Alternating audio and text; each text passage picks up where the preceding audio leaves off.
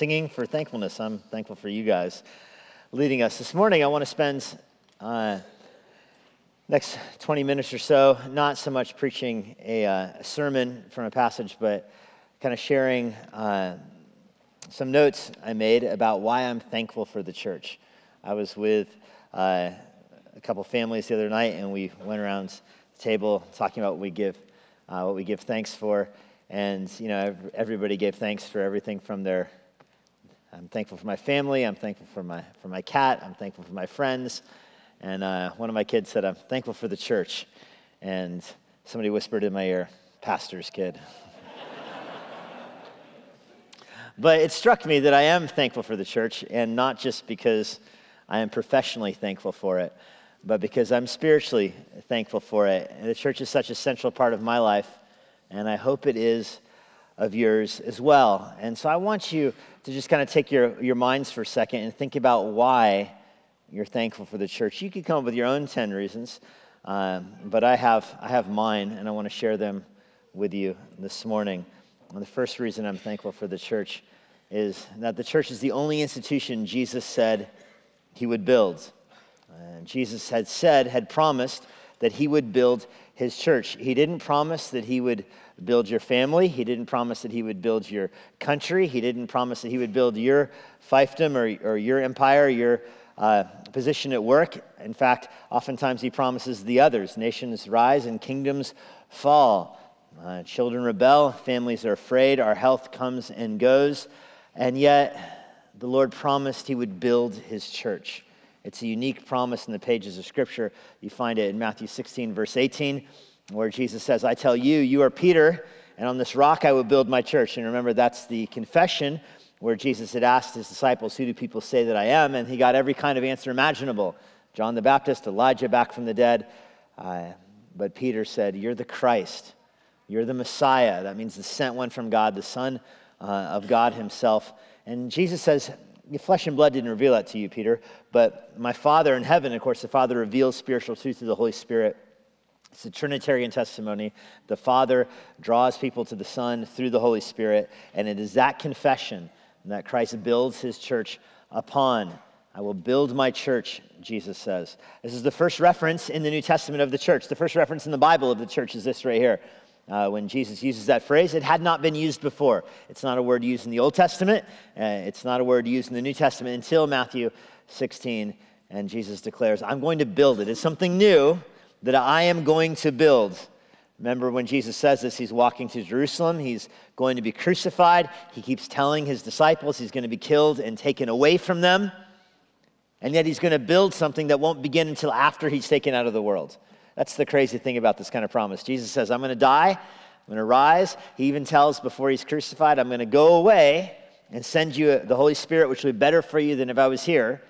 So you can argue with Jesus about that all you want. You're like, I would side with you, Jesus. I'd rather have you here. But he says, No, it's better. I'm sending the Spirit. But with him gone and the Spirit here, he says, I will build my church. It's a radical promise. It's a unique promise in the pages of Scripture. And it's one that Jesus gives. He's, by the way, in that passage, he says he's not only going to build it, but he's going to bless it. He's not just going to build something that he doesn't like, he's going to build his bride. He's going to build it, he's going to love it, he's going to show it favor because it is his. We are we belong to him. So he's going to build it, he's going to bless it. Second reason I'm thankful for the church is it's a gathering place for true worshipers.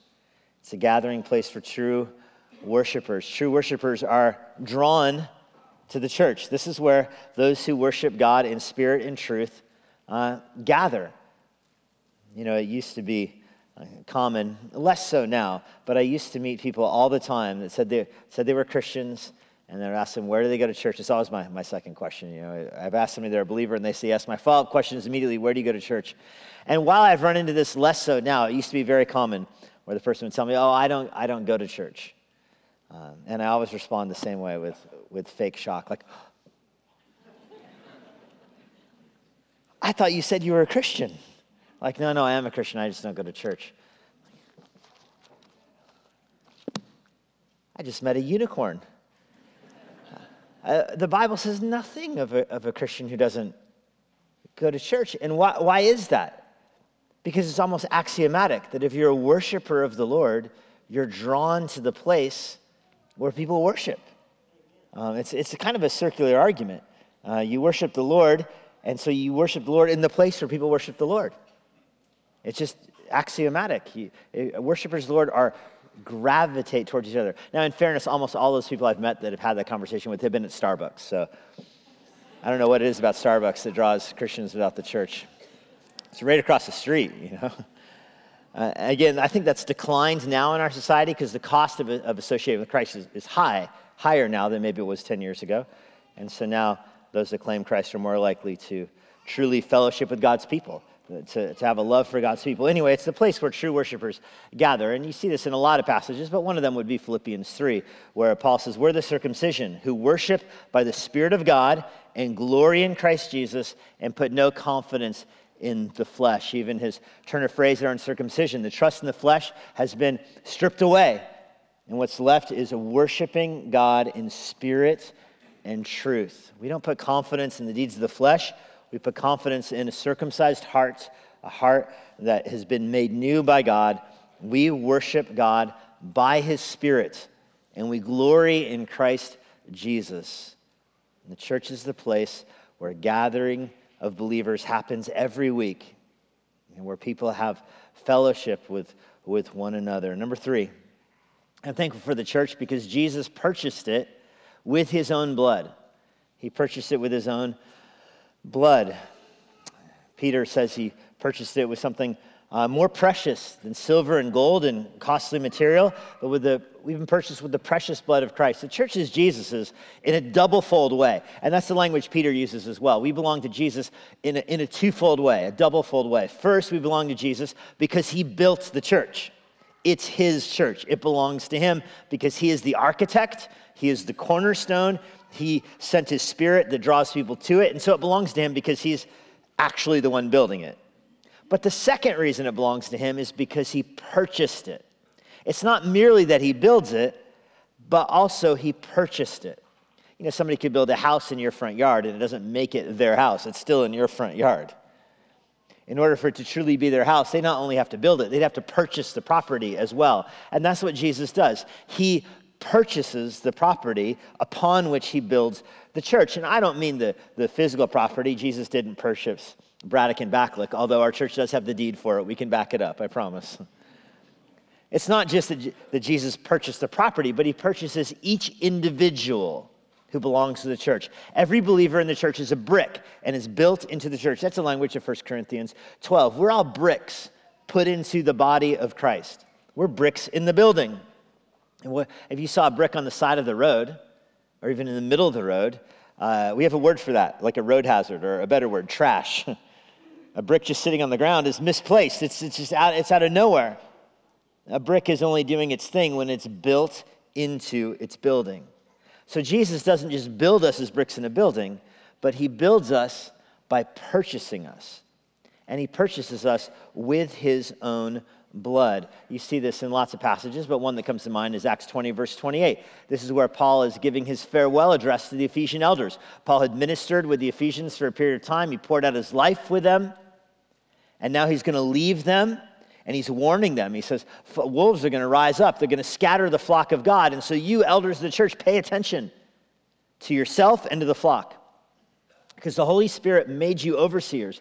So, why should elders care for the flock? Because God tells them to, because Paul tells them to, because they're shepherds and the flock is sheep, but lots of reasons. But this is the reason Paul gives it's the church of God, which he obtained with his own blood. The word redemption in the New Testament is a word that's borrowed from the slave market. If a person was a slave, they could be auctioned off or sold off. And there was this thing that people would do is they would buy slaves and give them their freedom. And there was a Greek word for that. That's the word the New Testament picks up and uses for redemption. We were slaves to sin. Jesus purchases us and frees us, and he frees us by putting us into the church. We have freedom in Christ because we're purchased by his blood. The purchase of his blood places us into the church into the church and purchased with his blood. I mean, that's just that's talking about the cross. that we are sinners and Christ was sinless. That Jesus, though God, became man and led a sinless life. And at the end of his life, he was crucified. He was murdered by the, the Jews, condemned by the Romans. But ultimately, the, the blow that killed him was God's own justice striking him for our sin.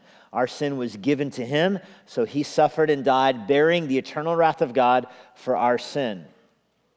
That's what it means that he purchased us. He paid the fine for us. He went to jail for us. But of course, our, our sin is not a fine or it's not jail time. Our sin demands hell. But Jesus took on the penalty of hell for us. All the infinite wrath of God, he endured in his own body. That's the payment. So he looks at us and says, I want to purchase this person. This person is a slave to sin. I want to buy him. How much does he cost? The answer is he has sinned against the holy and living God. He must pay with his, his very soul. He'll pay the, the punitive wrath of God where he will suffer forever for his sin. And Jesus says, I'll pay that. Now, how can he pay an infinite cost? Well, because he's an infinite person, because he's sinless. He can pay an infinite price because he's an infinite person. He's sinless, and so he purchases us with his own blood. That's why I'm thankful for the church. Jesus paid for it, Jesus bought it. The closing date has passed. The closing date happened on that, that resurrection Sunday where Jesus resurrected from the dead on Easter Sunday so many years ago. That's when the church closed in that sense. The deed was signed, it was ratified, it was notarized. Jesus now owns the church because he purchased it with his own blood. The fourth reason I'm thankful for the church is it's the earthly expression of a heavenly reality. And this, again, is unique in the world. The church is built as a copy or as a model of a heavenly reality. And there's imagery of this in the Old Testament as well. The Old Testament tabernacle was built off of a model of things in heaven. Uh, that doesn't mean that Moses saw it in heaven, but God described it to him in such a way with very express commands that Moses built the tabernacle in the wilderness, and that represented something of a heavenly reality. But that was a shadow, even. And believers couldn't even go into the, the tabernacle. They couldn't go into the Holy Holies, only the high priest and him, but, but once a year. New Testament is fundamentally different than that. The New Testament is not a building copied off of heaven but it is a spiritual reality. It's a reflection of a spiritual truth that is in heaven. I remember going on a tour of a Mormon temple once. There was a special dispensation where Gentiles were allowed to go. We had to wear the booties and the, the, the hairnet and gloves. So, no, this is what they told us anyway no Gentile DNA would contaminate anything and we, we scooted our way through the tabernacle, and they were very, through their own tabernacle, their own version of the Holy of Holies, and they were very gracious and kind and accommodating and evangelistic. Uh, I have nothing negative to say about the experience at all, except that the centerpiece of this is this celestial room that is supposed to be a model of what was in heaven. And it, it's got a lot of mirrors, a lot of crystal, a lot of shining. I mean, they made it as good as a human being could make a copy of heaven physically. I, I don't have any suggestions on how to improve it. But still, you left and you're like, not really. It's not really what heaven's going to look like. Like, that's not, I hope not. Like, I was in there for 15 minutes and it kind of ran its course. when the church, and the Bible describes the church as a copy of heaven, it's not speaking of mirrors and crystal and some kind of earthly presence. It's speaking of an earthly reflection of an eternal spiritual reality. That we have fellowship with God in heaven forever and ever. And that fellowship is modeled here on earth in the church in the church. The church is the model of an eternal spiritual reality that exists forever and ever and ever. Uh, several verses could I point to you about this, but Jesus' second teaching on the church is what comes to mind. I said earlier, Matthew 16, 16 was his first teaching on the church. Uh, but Matthew 18, 18 is his second. And there, Jesus says, speaking of even church discipline is the context of this, the, the, church will put people out. The elders of the church will put people out. The congregation will say, This person is no longer part of our church because of their unrepentant sin. We dismiss them from fellowship. And then Jesus says this When you do that, whatever you bind on earth is bound in heaven. Whatever you loose on earth when you forgive the person for their sins is loosed in heaven. Now, You could fall into an ocean of truth about this verse, and we don't have time on Thanksgiving morning to cover it. I just want to draw out one little facet from this truth, from this verse that there's something real that's happening in the church that is reflecting a heavenly reality. When a person is not repenting from their sins and they are put out of the church, Jesus says that is reflecting what is already true in heaven. There's a somber reality to this. Don't confuse cause and effect. It's not because the congregation votes to put somebody out that the angels vote to put them out.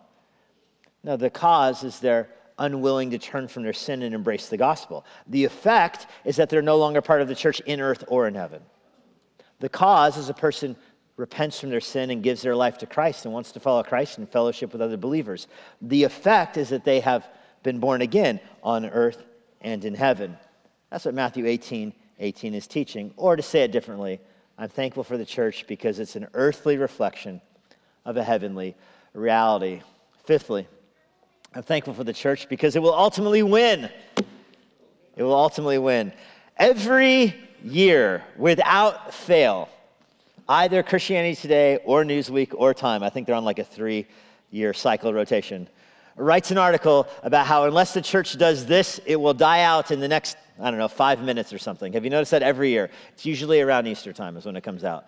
Unless the church does this, unless the church plays better music, unless pastors stop wearing ties, unless pastors start wearing ties, unless pastors receive the LGBTQ world, unless pastors take a stand against this political party or in favor of that, unless they do this, the church will die in the next five minutes. Go. And you can't help but roll your eyes at those kind of articles for no other reason that you know how it ends. The church is going to end glorified with God in heaven. Jesus says this back to Matthew 16. Now, in the second part of verse 18, not only earlier we looked at the first half of the verse, you are Peter, and upon this rock I'll build my church, but the second half of the verse, the gates of hell won't prevail against it, much less whatever culturally ebbs and flows at any moment in a society. If the gates of hell aren't going to win, magazines aren't going to win. If the gates of hell aren't going to win, an election is not going to shut down the church. Burning churches to the ground, as we talked about earlier in India, is not going to stop the church from growing. No, the church will ultimately be triumphant even over the powers of hell. And that's speaking, by the way, both universally and locally. Local churches will close, of course, and open, and cultures change, and local church buildings get burned down. But God's bride will be present all over the world in any form, and God's bride always gathers together. God's bride will always see and gather together. And so we know the universal church, of course, will win. But because the universal church wins, the local churches themselves will win. Not that any one congregation will be open forever, of course not. But that the bride of Christ will ultimately be victorious in every geographic expression of it. Number six, the church is the proclaimer and the protector of the truth. That's why I'm thankful for it.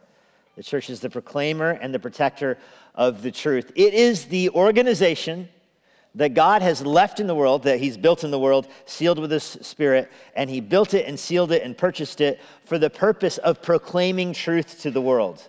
That's what happens in the church. Truth is proclaimed. The Bible is open and truth is proclaimed. It's the only place in the world you can go to find out what God says about different things, to find out the truth of God, what it takes to be saved, what true doctrine is. The book of Jude describes the church as contending for the faith. Paul says the church has got doctrine that's been handed down from one generation to the other. The church possesses doctrine, defends doctrine, and explains, expounds doctrine. Luther called church God's mouthpiece that it's just, it's, and he called it the church itself a word house. It's a house that makes words. And he didn't mean that in a derogatory way. He meant it in a good way. The church produces words because it's the proclaimer of the truth. 1 Timothy 3:15. Paul says he's writing the book of 1 Timothy so that you know how you ought to behave in the household of God, which is the church of the living God, the pillar and the buttress of the truth. I went on a hike yesterday in the Shenandoah Mountains and we came across some rock features, what the sign said, and these granite pillars that the sign says these granite pillars are holding up the side of the mountain. And you can look at these granite pillars, and they're, you, you see what is keeping the whole Shenandoah Mountains from shifting over and falling on Luray or wherever it would fall on, I don't know. But there's these marble or granite pillars that hold it up. That's what the church is. The church is the pillar and the buttress of the truth. It is, in a sense, holding up the Word of God as the Word of God holds up the church. It's reciprocal. The church is the proclaimer and the protector, the pillar and the buttress of the truth. And so you can be thankful for the church. Number seven, I'm thankful for the church because it is the realm of spiritual fellowship. It's the realm of spiritual fellowship. Earlier, I said it's the place where true believers gather. But true believers don't just gather like the magnet draws us in, like a light draws flies. True believers gather for the edification that takes place, for the mutual encouragement that happens, for the, the spiritual fellowship that happens. You know, you, I'm sure you've had this experience, but you can meet people at church that you have more in common with than people you may have known your whole life because you have Christ in common with them. The fact that you have Christ in common with somebody draws you together and you, you have a, a, rich fellowship because you're thinking in the same kind of terms between the glories of Jesus and the sinfulness of sin, uh, the desire to be sanctified, the desire to be used by God, the desire to reach the lost, the desire to put sin to death in your own life and to see the gospel go forward in the world. Like those big worldview categories, every single believer has in common. The most immature believer and the most mature saint have those big global categories in common. You want to put sin to death and you want to be used by God to reach the world. Every believer has that. And that structures so much of our life and our thought and how we raise our families and all of that. And that's rich fellowship takes place in that context where you're, you're excited to be with other believers because you enjoy that fellowship. It motivates you to grow in godliness. And you have that in the church. That's the place where it is lived out, is in the church of the living God. Hebrews 10 says, Let us consider how to stir up one another to love and good works. By the way, in the context of Hebrews 10, it says, Gather together. Don't stop gathering together. Keep the church meeting together so you can press each other on towards love and good works. And Paul says in Hebrews 10, Don't neglect the assembly as some are in the habit of doing. And they start to drift away. A person that doesn't grow on fellowship is setting, is sowing the seeds for apostasy. Number eight, the church is the home for the means of grace. And by the means of grace, what I mean, what I mean by the means of grace is that it's the way God encourages Christians. See, God has means by which Christians are encouraged and by which they grow. My plant grows when you water it. That's the means of grace to my plant. It needs water and sunlight. My plant is a low maintenance plant. Those are the two things it likes in life water and sunlight. Christians also have means of grace. And those means of grace come through the church. It comes through the preaching of the word. You hear a sermon on Sundays and it strengthens your faith. It comes from singing songs. You sing songs with other believers and, and you're own heart is encouraged. It comes through baptism, seeing other believers baptized. It comes through communion, being reminded regularly of the death and resurrection of Jesus. It comes through giving, where you're sharing your resources with those in need and for the equipping of the church to remind yourself that you, something bigger is in the world than even your own family and your own home. All those are means of grace. Those means sanctify you, and they're impossible to encounter outside of the church. You can podcast sermons all you want. It's not the same thing as listening to somebody with their Bible open, preaching God's word to a body that person's a part of and that people know each other and they're all mutually accountable to one another. It's just categorically different than live streaming a sermon for sure. It's the means of grace. Now, and of course, in Catholicism, they use the phrase means of grace to speak of the sacraments, that, that you receive grace that prepares you for justification through the sacraments in the Catholic world. That's not what, what we mean at all. We don't mean that. What we mean is that in light of our already justified self, that we've already given our life to Christ, we've confessed our sins, we put our faith in Christ, we are now justified. Our sins are forgiven. God leaves us in this world to grow in godliness. We don't receive grace in order to continue our justification. We receive grace for sanctification in light of the fact we've already been forgiven, have already been justified by God through faith alone, in Christ alone, to the glory of God alone, in light of those things, we now receive ongoing, nurturing grace, grace that grows us. And it only comes through the church. It really does only come through the church, that kind of sanctifying, congregational grace.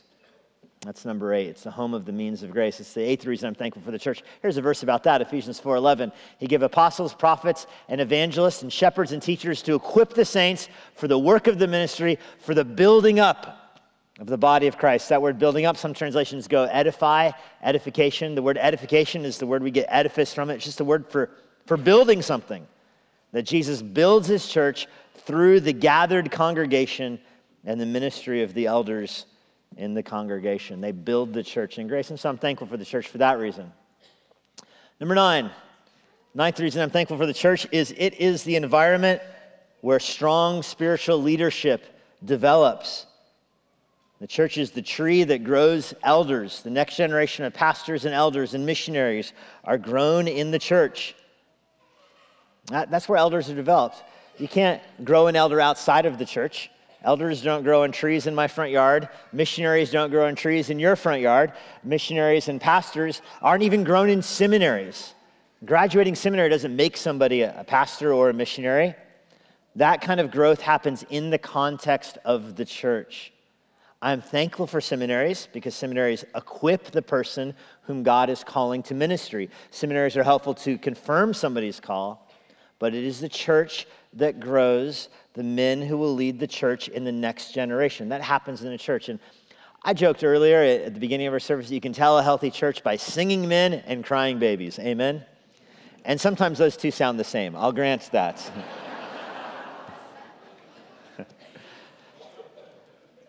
I mean that a little bit jokingly, but what I mean seriously is that you can tell the health of a church by is the church growing up men for pastoral ministry? Are future pastors being raised in the church? People are going to do what is modeled for them. If you have a church that is not raising up pastors, it's because pastoral and strong elder leadership isn't modeled for the congregation. So you have college students that are, are looking at what they want to do in life and looking in the future. They have never seen pastoral or elder leadership modeled, they would never be drawn towards it. You can really see the health of a church by is the church raising up people who esteem the missionary life, who esteem pastoral ministry, who desire to be educated and equipped in a seminary to go into pastoral ministry, who want the affirmation of a church, who want to be a preacher, who want to be a shepherd. They want to disciple and care for those uh, younger than them in the faith. I mean, that is the mark of a strong and healthy church. I'm so thankful for our church's Emmanuel Bible Church's partnership with the, the Master's Seminary. We have 19 people being equipped for pastoral ministry at our own seminary here as part of this, this church. We're raising up. We've already had graduates that are now engaged in pastoral ministry. Some of them, even on some of those students, even on staff at our own church. This takes work to do to raise up men, and I love it. I'm, this is, I'm telling you why. I'm thankful for Emmanuel Bible Church. This is high on my list, high on my list, and I hope you appreciate it as well. It's something that's so easy to take for granted in a church our size, but believe me, not every church our size is raising up pastors for ministry. Oftentimes, when guys feel called to ministry, they need to get out of the church they're in and find somewhere that will, will teach them. That's not the, the case here. So I'm so thankful for Emmanuel Bible Church because of our desire to do just that. You see this in 2 Timothy 2 2. What you have heard from me in the presence of many witnesses, entrust to others, men who will be able to teach others also. This is Paul's command to raise up the next generation of missionaries and pastors. And then, number 10, it is the launching place. I'm thankful for the church because it launches people around the world for gospel ministry. You know, missionaries are not self appointed, missionaries are sent from the church. Evangelists are equipped by the church. Baptisms take place at the church. Converts are discipled in the church, and growth is added to the church. You follow those prepositions from, by, at, in, and to. That's the way the Great Commission takes place. Those are the prepositions associated with the Great Commission. It goes out of the church, it draws people to the church, it grows them up in the church because they're added to the church, they're strengthened by the church, and they're sent out again from the church. It is certainly cyclical. Matthew 28 19, go therefore and make disciples of all nations, baptizing them in the name of the Father, the Son, and of the Holy Spirit. There are several other passages that teach the same thing. Titus 2:11, the grace of God has appeared bringing salvation to all the world. This is why We strengthen the church to scatter the good news around the world. So, those are the 10 reasons that I am thankful for the church. You perhaps have your own, but I wanted to share mine with you on this Thanksgiving Day. God, we're grateful for the church. We're grateful for Immanuel Bible Church. I know we have so many visitors with us today from all around the country, from different churches, some perhaps who are not even believers. I, I wouldn't be surprised if there are people here today that have never heard the church spoken of positively before.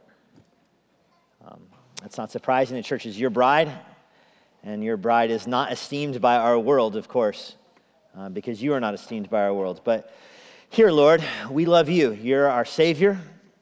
You are Christ, the, uh, the Son of the living God. And we know through that confession you're building your church. We're thankful for that. So I pray for people here today that, have, that are not believers.